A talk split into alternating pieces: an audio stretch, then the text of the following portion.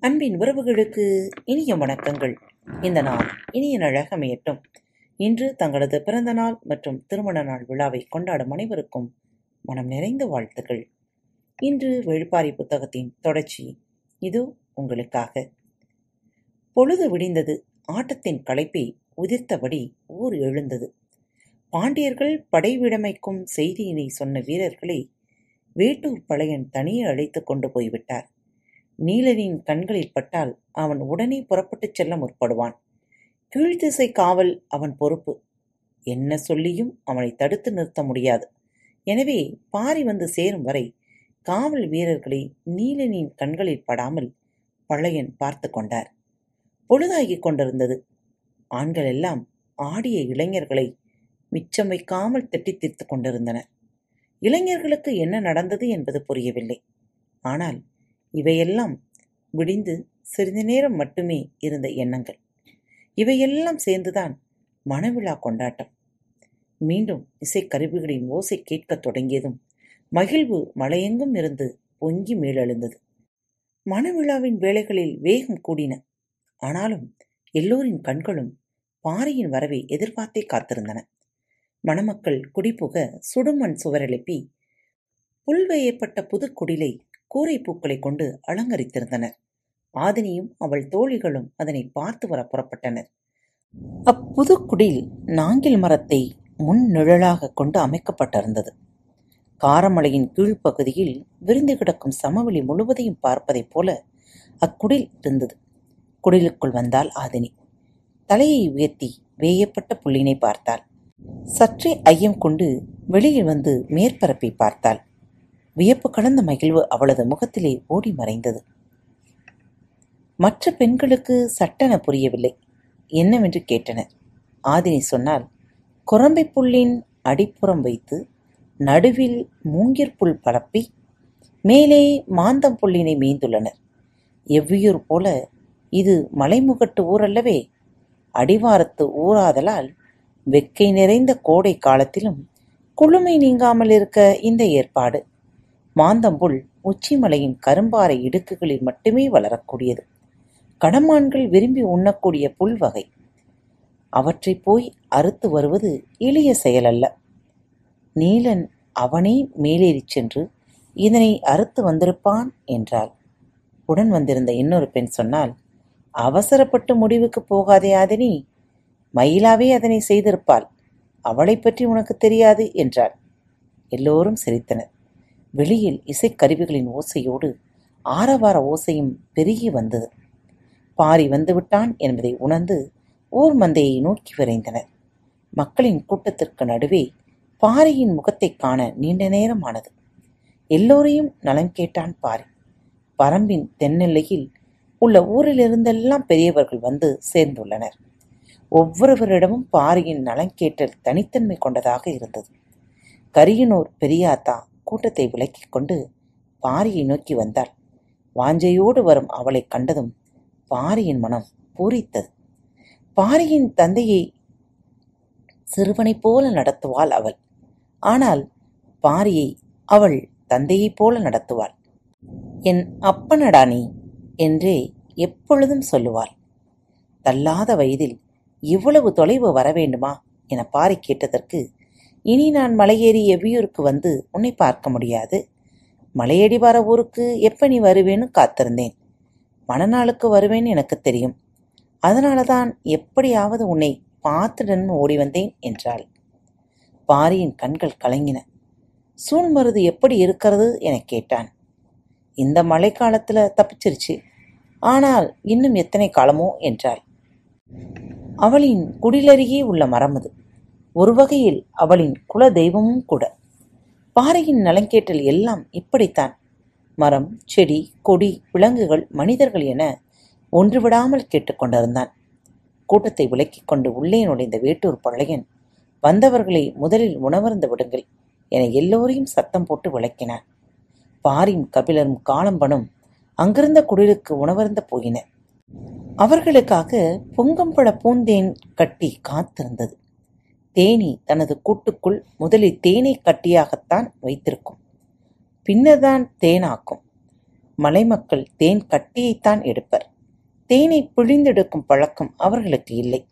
அதுவும் எந்த வகை பூவிலிருந்து தேன் எடுத்து இந்த கட்டியை தேனி உருவாக்கி இருக்கிறது என்பதை பொறுத்துதான் இந்த கட்டியை எடுக்கலாமா வேண்டாமா என்பதை முடிவு செய்வர்.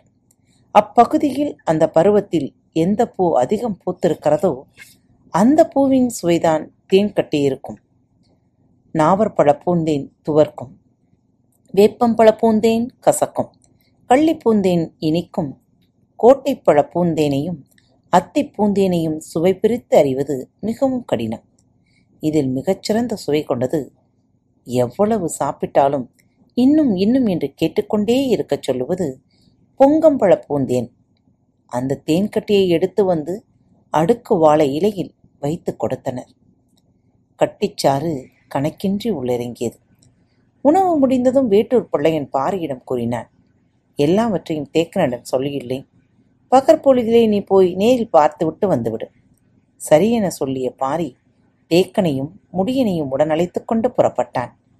கபிலர் கொற்றவை கூத்தில் பார்த்த பலரை அதன்பின் இப்பொழுதுதான் பார்க்கிறார். எனவே அவர் இங்கேயே இருந்து கொண்டார். காலம்பனை பல ஊர்க்காரர்கள் இன்னும் பார்க்கவே இல்லை. ஆனால் பரம்பு முழுவதும் அவனின் வீர கதை தெரியும். எல்லோரும் அவனை காண விருப்பப்படுவர். எனவே அவனையும் இருக்க வைத்துக் கொண்டனர் வேற்றூர் பழையன். ஈங்கையின் பாரியை பார்க்க வேண்டுமென விருப்பத்தோடு இருந்தான். ஆனால் பாரி பொழுதுக்குள் போய் திரும்ப வேண்டியிருந்ததால் வந்தபின் பார்த்து கொள்ளலாம் என்று கூறிவிட்டார் பழையன். பாரியுடன் மற்ற இருவரும் புறப்படும் முன் பழையன் சொன்னான் பொழுது சாய்வதற்குள் மணப்பெண்ணை அவளது ஊரிலிருந்து அழைத்து வந்து விடுவார்கள். அதற்குள் நீங்கள் வந்துவிட்டால் மயிலாவிடமிருந்து தப்பித்தீர்கள். இல்லை என்றால் அவ்வளவுதான் என்று எச்சரித்து அனுப்பினார் வீட்டூர் பழையன். பாரி தேக்கன் முடியன் மூவரும் குதிரையில் புறப்பட்டனர். உடன் கீழ்த்திசை எல்லை காவல் வீரர்கள் இருவரும் சென்றனர். எதிர்பார்த்திருந்த செய்தியைத்தான் பழையன் சொன்னார். ஆனாலும் அவர் சொல்லும் இரு இடங்களும் ஒன்றுக்கொன்று தொடர்பில்லாமல் இருந்தன. குதிரைகள் காரமலையின் சரிவு பாதையில் தென்புறம் நோக்கி விரைந்து கொண்டிருந்தன. இரண்டாம் குன்றினை தாண்டிய பொழுது பாரிக்கு மயிலாவின் நினைவு வந்தது. அக்குன்றின் அடிவாரத்தில்தான் அவளது ஊர். மயிலாவின் ஊரான செம்மனூரிலிருந்து மணமகளின் தாய்மாமன் அவளை தனது தோளிலே தூக்கி வருவான். வேட்டுவன் பாறையின் எல்லையில் நின்று மணமகன் அவளை தனது தோளுக்கு மாற்றி தூக்கிச் செல்வான். அவ்வாறு தூக்கிச் செல்லும் நிகழ்வுதான் மிகுந்த உற்சாகமும் கொண்டாட்டமும் நிறைந்தது. கேலி பேச்சுகளும் குறும்பு விளையாட்டுகளுமாக ஊரை களை கட்டி இருக்கும். சற்று அமைதியான பெண் கூட மணமகளின் தோளிலே அமர்ந்து வரும்பொழுது இல்லாத குறும்பெல்லாம் செய்வாள். மயிலாவை பற்றி சொல்லவே வேண்டியதில்லை. அவள் செய்யப்போகும் குறும்புத்தனங்களை காண பாரிக்கும் விருப்பமாகத்தான் இருந்தது. ஆனால் சூழல் வேறு விதமாக அமைந்துவிட்டது. குதிரைகள் விரைந்து கொண்டிருந்தன. உச்சி பொழுதுக்கு வெள்ளடி குன்றின் அடிவாரத்திற்கு வந்தனர். அவர்களின் எண்ண ஓட்டத்துக்கு ஈடு கொடுத்து வந்து சேர்ந்தன குதிரைகள். குன்றினை விட்டு மிகவும் தள்ளி படைகள் தங்குவதற்கான தாவாரங்கள் அடிக்கப்பட்டு கொண்டிருந்தன. படை வீரர்கள் இங்கும் அங்குமாக புதர்களை அகற்றிக் கொண்டிருந்தனர். குதிரைகள் ஆங்காங்கு கட்டப்பெற்றிருந்தன கொடி எதுவும் பறக்கவில்லை. ஆனால் பாசறையின் முன்புறத்தில் பாண்டிய பேரரசின் இணைய கயல் சின்னம் பொறிக்கப்பட்டிருந்தது. படைவீரர்களின் உடைகளும் தாவாரத்தின் தன்மையும் பார்த்தவுடனே தெரிந்து கொள்ளக்கூடியவையாகத்தான் இருந்தன. குன்றின் மீது நின்றபடி மூவரும் பார்த்து கொண்டிருந்தனர். இது வெங்கல் நாட்டின் பகுதியாயிற்றே வரம்புக்கு எதிராக செயல்பட மாட்டோம் என்று வாக்களித்த குளமல்லவா அவருடையது என்று முடியன் சொன்னபொழுது தேக்கன் குறுக்கிட்டார். வைப்பூரில் நடந்த மோதலில் அவர் மகனின் தலையை நம்மவர்கள் சீவி எடுத்து விட்டதாகவும் அதன் பொருட்டு மயூர்கிழார் வஞ்சினம் உரைத்துள்ளதாகவும் வேட்டூர் பழையன் சொன்னார். இங்கிருக்கும் இவன் எதற்கு வைப்போர் துறைமுகத்திற்கு போனான்? எனக் கேட்டான் பாரி. தெரியவில்லை. இளவரசனின் திருமண ஏற்பாட்டிற்கு போனவன் அப்படியே துறைமுகம் வரை போயிருப்பான் என்றார் பழையன். நடைபெற்றுக் கொண்டிருக்கும் வேலைகளை கூர்ந்து பார்த்து கொண்டிருந்தான் பாரி. சற்று நேரத்திற்கு பின்னர் புறப்பட்டனர். செம்மங்கனுக்காரர்கள் வேட்டுவன் பாறையின் எல்லையை நெருங்கிக் கொண்டிருந்தனர்.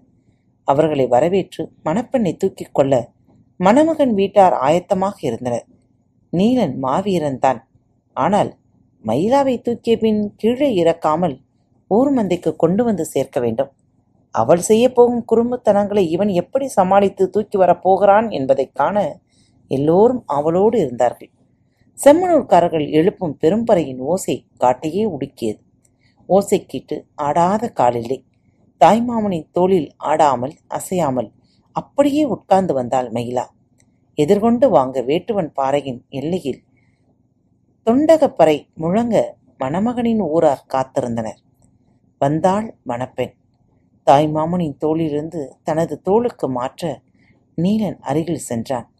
அவளும் இடமாறி உட்கார வசதியாக அவனுக்கு கை கொடுத்தார் பறைமுழக்கம் பேரிசையாய் எழுந்தது. சுற்றத்தார்கள் பூக்கள் சொருகிய அளவற்ற ஆரவாரத்திற்கு நடுவே நீலனின் இடது தோளுக்கு மாறினாள் மயிலா.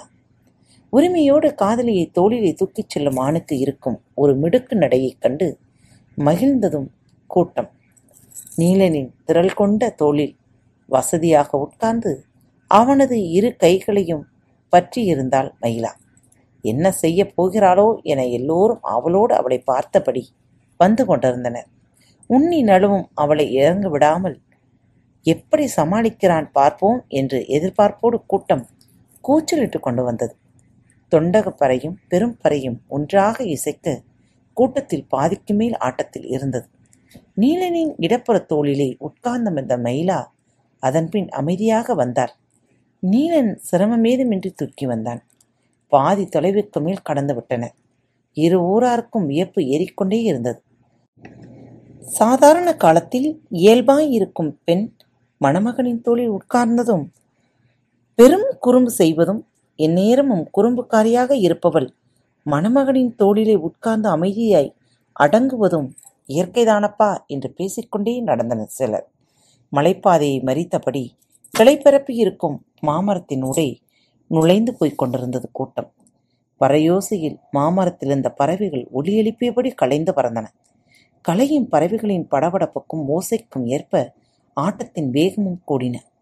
தாளத்துக்கு ஏற்ப பலரும் ஆடிக்கொண்டிருந்தனர் திடீரென மொத்த கூட்டமும் பேரோசையை வெளிப்படுத்தி ஆரவாரத்தால் அலைமோதியது. முன்னால் ஆடிக்கொண்டிருந்தவர்களுக்கு என்ன நடந்தது என தெரியவில்லை. மணமக்களை நோக்கி வேகமாக உள்ளே ஓடிவந்து பார்த்தனர். சற்றே தாழ்ந்திருந்த மரக்கொப்பை எவ்வி பிடித்து சட்டென மேலேறிக் கொண்டாள் மயிலா. நீலன் திகத்து போய் அப்படியே நின்றான்.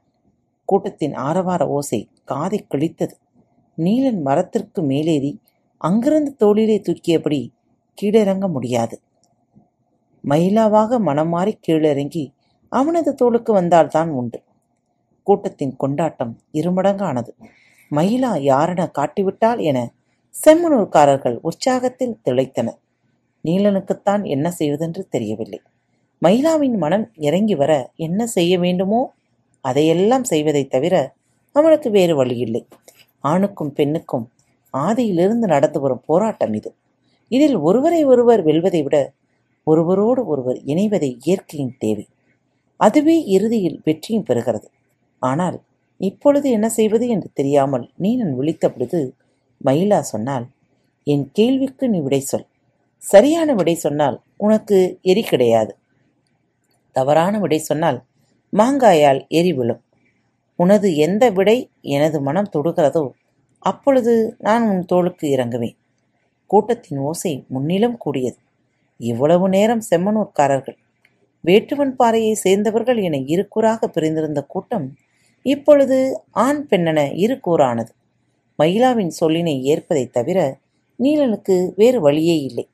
இதிலுள்ள பெரும் சிக்கல் அவள் பறித்து வைத்திருக்கும் மாங்கனி ஒவ்வொன்றும் உள்ளங்கை அளவு இருந்தது.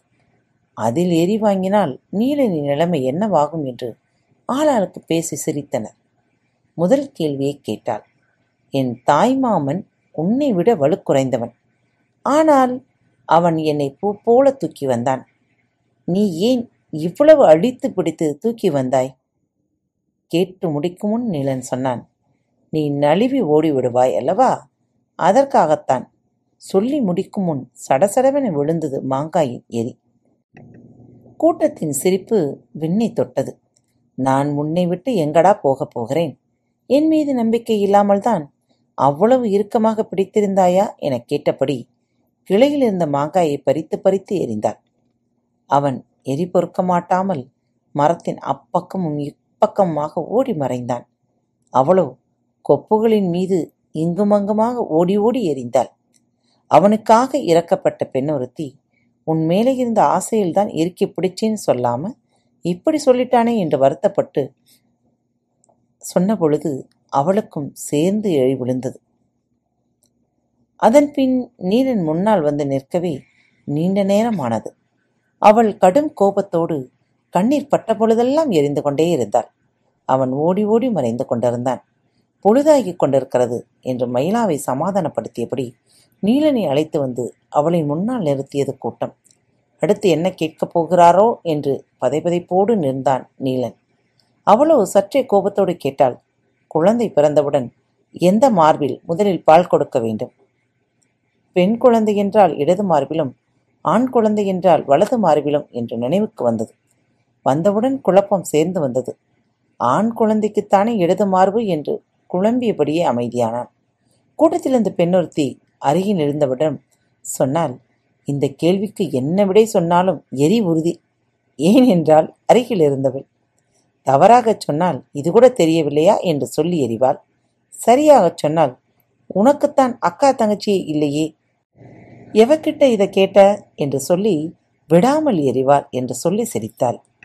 நீலனின் நிலைமை படுமோசமானது. எல்லோரும் எரி எப்போது தொடங்கப் போகிறது என்று உற்று கவனித்துக் கொண்டிருந்தார்கள்.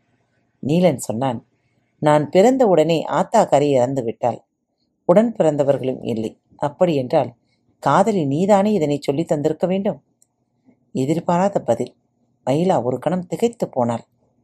அவன் தன் தாயின் இடத்தில் அவளை வைத்து சொல்லிய சொல் மகிழாவை ஏதோ செய்தது. சற்றே அமைதியானாள். அவளின் வேகம் மட்டுப்பட்டதை எல்லோரும் பார்த்து கொண்டிருந்தனர். அவளோ உணர்வுகளை வெளிக்காட்டிக் கொள்ளாமல் அடுத்த கேள்வியை கேட்டாள். நம் குழந்தைக்கு பாட உனக்கு எத்தனை தாலாட்டுக்கள் தெரியும்? மூணு ஆறு பத்து என கூட்டத்தில் இருந்த பெண்கள் வாய்கள் முணுமுணுத்தன. அவளிடம் நீலன் மறுபடியும் எரிவாங்க கூடாது என எல்லோரின் ஆசையும் எண்ணிக்கையாய் வெளிவந்து கொண்டிருந்தது. நீலன் சொன்னான் ஒரே ஒரு பாட்டு. முணுமுணுத்த பெண்கள் தலையில் கை வைத்தனர். கூடுதலாக சொல்ல வேண்டியதுதானே? அவள் மீண்டும் எரியப் போகிறாளே என்று பதறிய பொழுது மரத்தின் மீதிருந்த மயிலா கேட்டால் என்ன பாடல் அது? அதுவரை அண்ணாந்து மேலே பார்த்து கொண்டிருந்த நீலன் தலை கவிழ்ந்து மண்ணை பார்த்தான். கண்களை மூடினான். வைகையின் அலை கரைவெந்து அடித்தது. நீரின் செந்நிறத்தை நினைவில் ஏந்தியபடி அகுதையின் பாடலை பாடத் தொடங்கினான். கூட்டத்தின் ஆரவாரம் கொஞ்சம் கொஞ்சமாக ஒடுங்கியது. எல்லோரும் அமைதியாகினர் அவன் பாடல் மட்டுமே காற்றெங்கும் ஒடித்தது மயிலாவின் கால்கள் மரமிட்டு கீழிறங்கிக் கொண்டிருந்தன. இமை மூடிய கண்களுக்குள் வைகியை விட்டு காட்டுக்குள் ஓடிய குழந்தையே தெரிந்தான். அக்குழந்தை நகரும் செம்மூதாய் தொட்ட பொழுதுதான் தாய் அவளை தூக்கினாள். அவ்வரியை அவன் பாடும் பொழுது தன்னையே தூக்குவது போல் உணர்ந்தான். அவள் குழந்தையை தோளிலே ஏந்தியபடி காட்டுக்குள் நடக்கத் தொடங்கினாள். மயிலாவும் அதனை செய்தாள். இப்போது நீலனை அவளது தோளிலே தூக்கியிருந்தாள் நீலன் நினைவு மீண்ட பொழுது மயிலாவின் இறுதி கைப்பிடி அவன் தன்னை விடுவிக்க முடியவில்லை. கூட்டம் இருவரையும் வணங்கி விலகியது. நெடுங்குன்றின் அடிவாரத்தை அடைந்த பொழுது அங்கும் அதுபோன்று தாவாரம் அமைக்கப்பட்டிருந்தது. படை வீரர்கள் புதர்களை நீக்கும் வேலையை செய்து கொண்டிருந்தனர். இணையக்கயல் சின்னம் பளிச்சிட்டது. ஆனால் வெள்ளடி குன்றின் எதிர்ப்புறம் இருந்தவர்களை விட இங்கு இருப்பவர்களின் எண்ணிக்கை அதிகமாக இருந்தனர். குன்றின் மீதிருந்தபடி பாரியும் பிறரும் அதனை பார்த்தனர். வெள்ளடி குன்றிற்கும் நெடுங்குன்றுக்கும் இடையில் பழகாத தொலைவு இடைவெளி உண்டு. ஏன் இவ்விரு இடங்களில் படைகளை நிறுத்த எண்ணுகிறான் என்று கேட்டான் முடியன். என்ன நடக்கிறது என்பதை உற்று கவனித்துக் கொண்டிருந்த பாரி சொன்னான் இவ்விரு இடங்களில் படைகளை நிறுத்தவில்லை.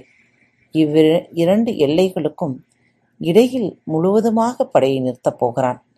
சற்றே திகைத்த முடியன் இத்தனை காலத் தொலைவா? ஆம் இத்தனை கால தொலைவிலிருந்து நிறுத்தும் அளவிற்கு படைபலம் இருப்பதால்தான் அவன் துணிந்து வருகிறான் என்றான் பாரி. சிறிது நேரம் மூவரிடம் எந்த பேச்சும் இல்லை.